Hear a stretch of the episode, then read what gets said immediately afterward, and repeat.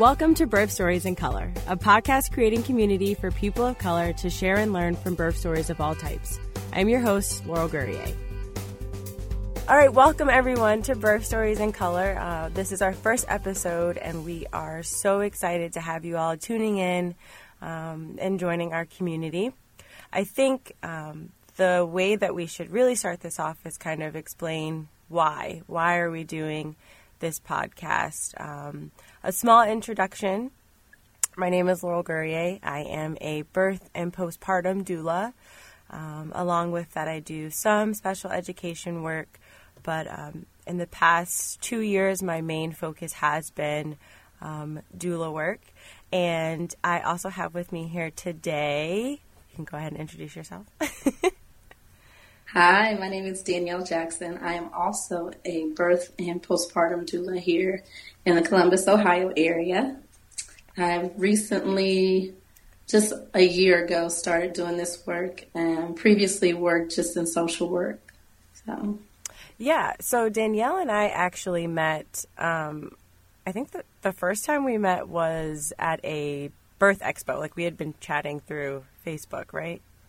Yeah. Right. Yeah. Right. So, and then we met at the birth expo and immediately like clicked and a conversation that like sparked for us was, you know, we need a space, we need to do something for people to share their birth stories. And of course, because of the excitement of the expo, we didn't actually even really get to talk about that, but both agreed that that was something that was important.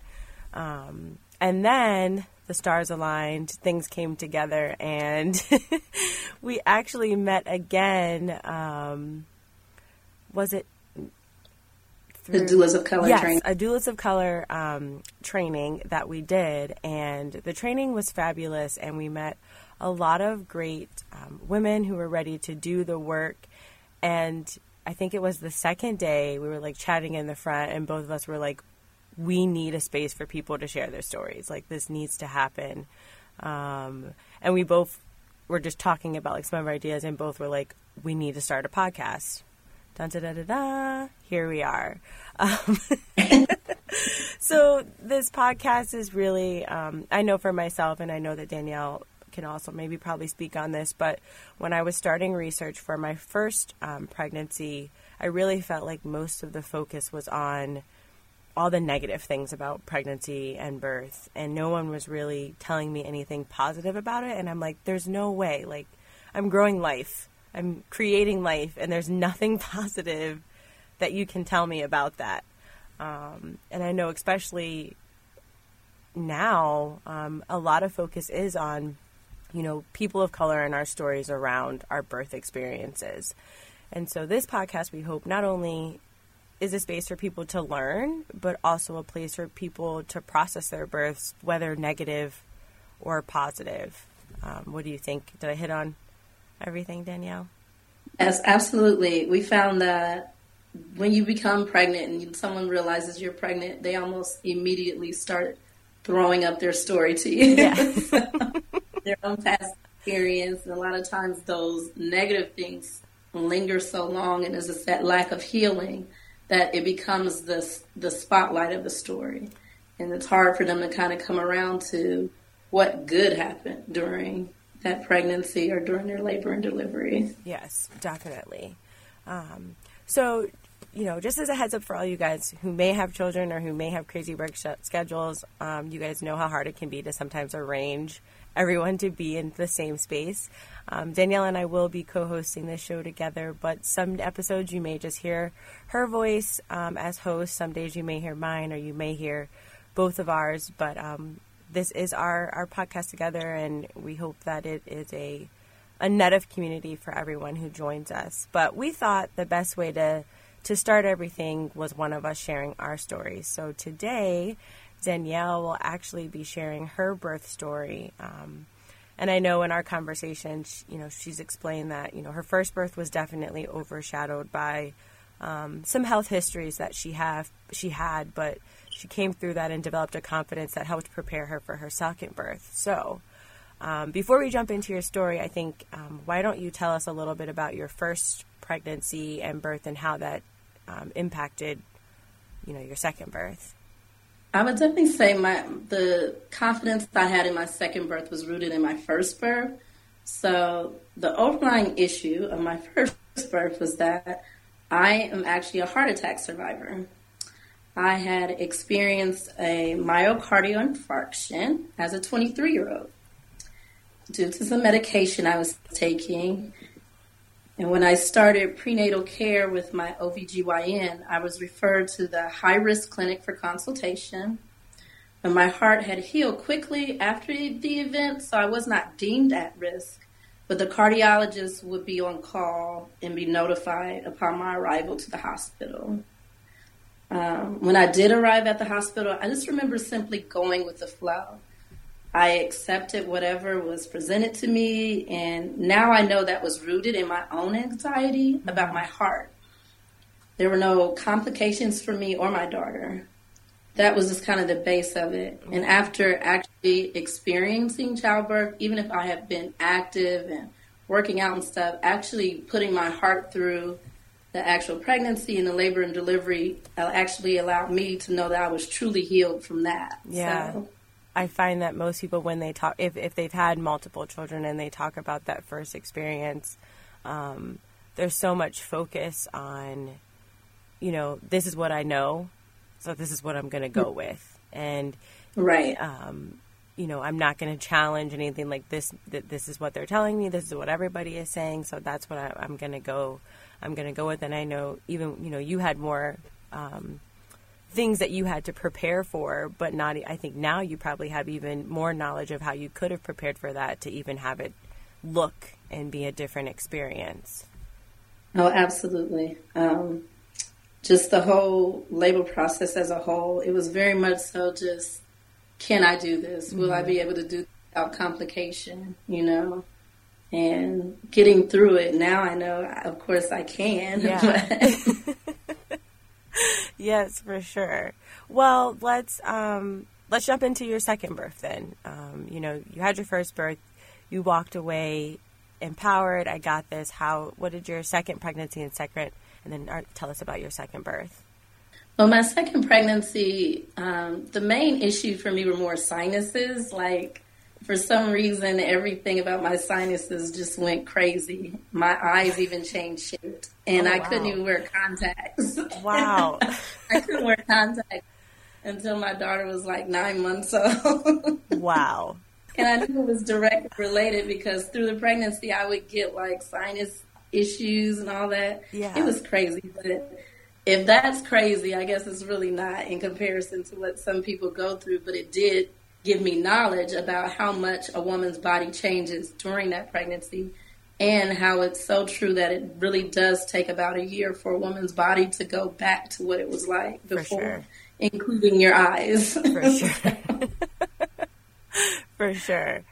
I read a lot more. Mm. Um, I think I was more concerned about, like I said before, my health and then like becoming a parent the first time. And the second time, I was able to learn more about what my options were in terms of my birth, um, in terms of what I would allow to happen to my child when she came out of my womb. Um, and I just trusted myself more. Right. Um, my labor began on a Saturday morning, and my mom had arrived a couple days before. She was on baby watch. So um, I had things planned that day and like a soccer game for my little cousin, and we were going to go shopping. And I did all of those things. Um, I could feel the contractions building and growing throughout the day, and I would just pause, just simply pause. And then I go back to watching the game and enjoying the show. Yeah. so, which was a big difference than the first one because my water broke and I took myself, my husband and I, we just went to the hospital. right. Know? So, but yeah, we just went through all those things. It required a lot of walking around. I used a lot of energy that day but it was good for me. It was good for me to keep moving and to let my body just do the work. And when we finally did get home, my um, contractions had started to establish a pattern, and I just kind of started the process of putting my other daughter to sleep. But she really didn't want to go to sleep. And so she was kind of in and out the room, just kind of watching me. Yeah. because I was looking different. Right. Clearly. Right. They pick up on that for sure. They do. She became like my little doula. Everybody else is like downstairs, but she's like on mommy watch. So, but I found myself in a lot of like yoga poses, a lot of like cat cow, and it really just allowed. I didn't really think about it. I remember not really thinking about what I was doing, but just letting my body do what it wanted to do and what mm-hmm. it needed to do. And I can look back and reflect on that now. And I share those positions with other moms as a doula. But um, just even that, how innate that was for me. Yeah. Like, I didn't really think about it like, oh, somebody said do this. I just did it, you know. Um, then I kind of got her to her room and I relocated to the bathroom because then I was like, I'm just going to take a bath. so I'm just going to soak in the tub and see what happens. Um, I got the water going, but I never quite got in the tub because my contractions have just built so much. They were so strong. I, I think it's time to go to the hospital. Yeah, yeah. and, so, and so I just I told my daughter who refused to go to sleep because she just showed back up in the bathroom with me. I told her, I said, go get dad. We're going to go to the hospital. Yeah. So, and from there, we arrived at the hospital maybe, we left home about 1030. The hospital's about 15 minutes away. So we got there and I had been in my rhythm, but then I think I either forgot to pre-register or something, but I know I had to sign a lot of papers once I got there. Mm-hmm. And I just remember coming out of my zone doing that. Um, it was such a distraction. I was the contractions were so strong, and I just kind of lost my focus. Right. And I lost control of. It. Um, once they got me situated in my birthing room, I remember I remember the nurse asking me if I wanted my epidural, if I wanted an epidural, and, and if I wanted it bef- before she checked my cervix. and I just remember just being like, just give me the epidural at this point. I felt like I had just lost that whole control piece. Yeah. At that point, I was like, I'm doing this now, you know, like, yeah. give me some relief. Yeah. Um, and I think that at that point, I could have used someone saying, Are you sure? Right. You look like you're pretty close already. Right. Just, I could have, I could have used like that doula, you know, in that space of just making me check myself. It wasn't really necessary that my plan was to have an epidural or not to have an epidural. Mm-hmm. I was just going in and seeing how I felt. Um, and I went with it, and I did have relief. And my daughter arrived at about 1.20 in the morning. And so it did not take very long, yeah. Um, clearly.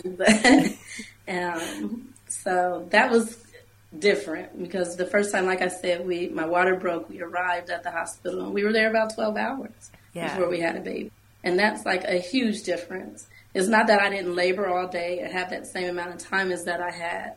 One, I had control. Two, I had the comfort of my family around me. I had the comfort of my home, um, and I just made my own choices within that. It's not to say that you know, the nurse was wrong at all for asking me if I want an epidural. She's asking me if I want pain relief, mm-hmm. essentially. Mm-hmm. So I don't look back at that as a negative experience for me. I, I got what I needed at the time, and I went through that birth, and it just felt so much better. Yeah. Like it felt the story that I can share. It's a story that brought me into doula work to say to moms like that first time mom was cool, you know. Yeah. She she made it through. She survived.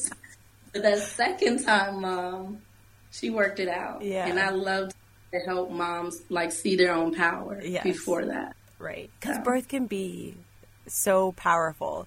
And I mean, you brought up some really good points that, you know, sometimes, you know, reminding people that you could be in a beautiful rhythm at home, like you've got everything going. But when you, when you shift, whether that's to a hospital, whether that's to a birthing center, whether that's somebody else enters the room, that can sometimes mess up that rhythm.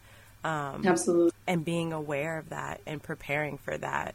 Um, and then also like the control that you had this time. So even right. though maybe your plan shifted or maybe it didn't, you were in control of whether you said yes or no. Like that was your right. choice. Um, and I think people right. forget that they have those choices and they can say yes or no or can I come back and can I think about it. Um, right. But in the- think about it important. right. Yeah. Everything is immediate, especially with birth, and especially if it's your first time. It all seems to be going so fast. Right. And then, you know, you walking away from that and, and really feeling like that was your experience. I just think that's like so powerful about it all. Like it was your experience because in the end, like you're the one, you remember those things. Your family remembers that. Like it's not a memory that ever goes away. Um, you may not always remember all like the bits and pieces of your birth story, but you remember how you felt, how you were treated, and what happened. So yeah, and I mean, you guys aren't in the studio with us, so you can't see, but you can definitely, like when you were sharing the two stories. Of course, like you're happy about your first birth, but there's a there was a difference in the way you talked about it and looked as you were sharing your second story, and I think that is because you felt so much power um, in that experience for sure. So, can you talk a little bit about postpartum? Like, what did postpartum look like for you um, with either birth? Like, how did and what do you think about postpartum? I think with postpartum care, the first time around, well, both times I had my mom's support.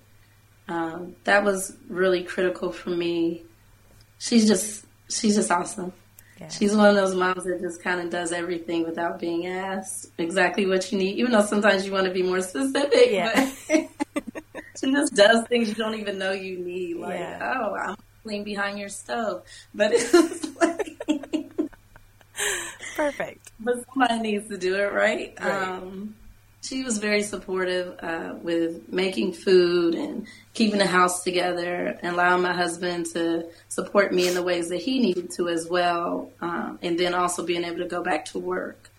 My husband was really helpful in picking up, making meals once my mom did leave. And I did nurse both girls, and his job was always to get them out of bed like the night feedings, he would just, and I didn't have to talk to him about it or ask him.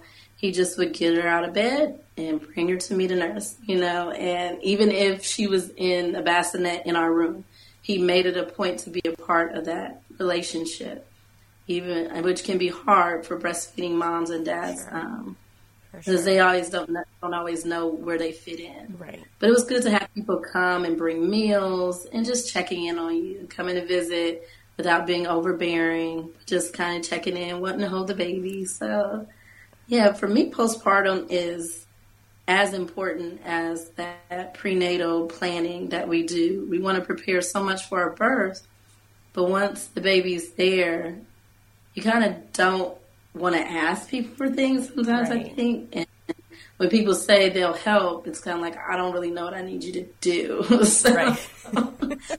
um, sometimes people are funny about other people cooking them food and all that. And so I think that if people planned it out more, um, postpartum care with who's coming to visit, when are they coming, um, trying to keeping it no little people coming with you if you can help it because they're work. They just are Right. um, allowing mom to sleep while someone else is, you know, checking out on baby, a shower. Yep.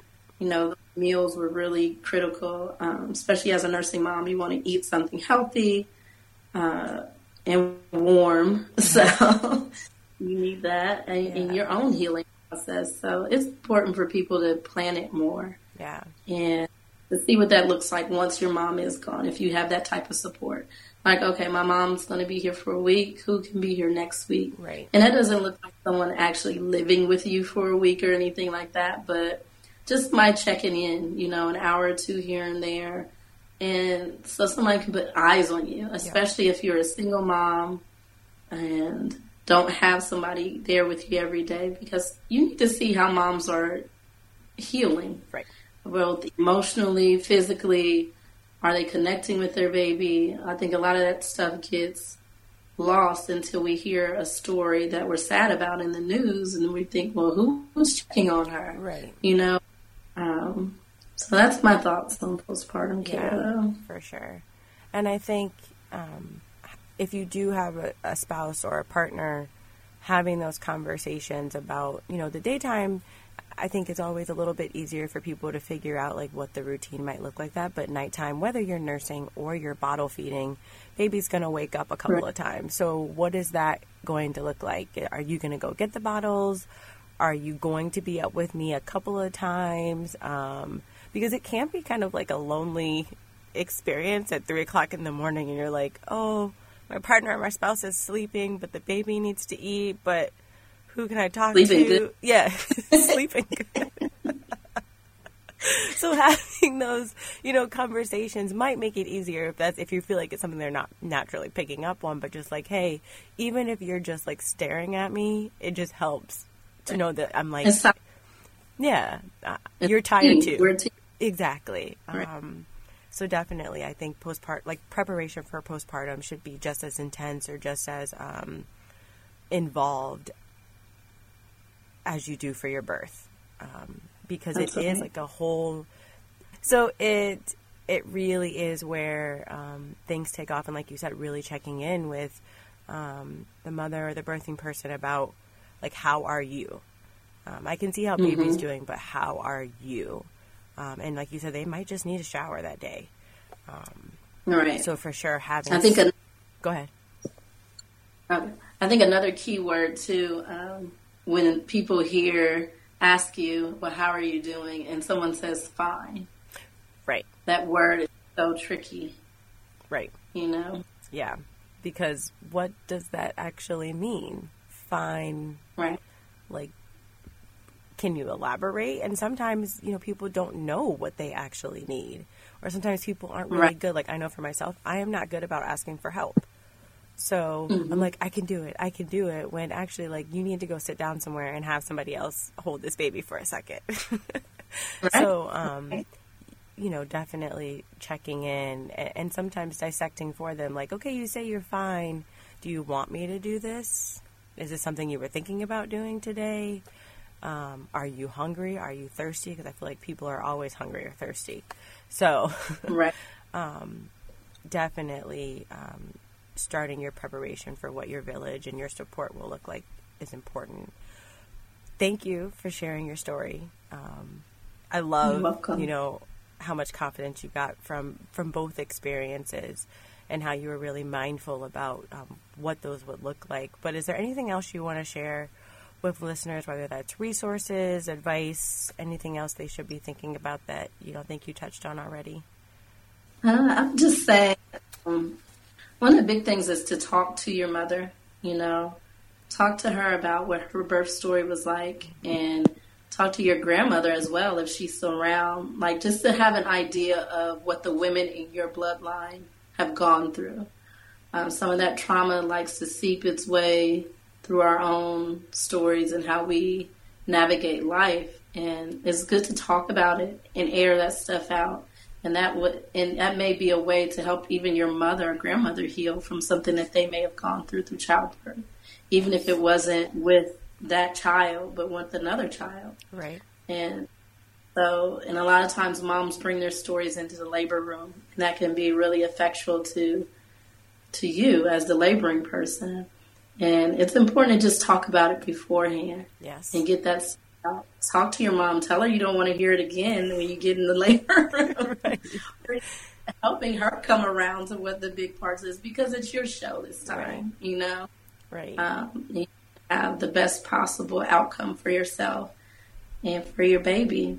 Right. And allow your story to help heal your family as well. For sure. Well, thanks again. Um, if you found that you connected to any part of today's show or are interested in more stories, please subscribe and let us know what you think. Um, if you find yourself wanting to share your own story, you can head over to lgdoula.com to complete a story submission. And if you missed any parts of what we talked about today or um, want some resources, I will make sure that they are in the show notes at lgdoula.com. But again, Danielle and I are so excited to have you all listening and tuning in, and thank you for joining our community today. Thanks for listening to Birth Stories in Color. To hear this show and other episodes, go to lgdoula.com.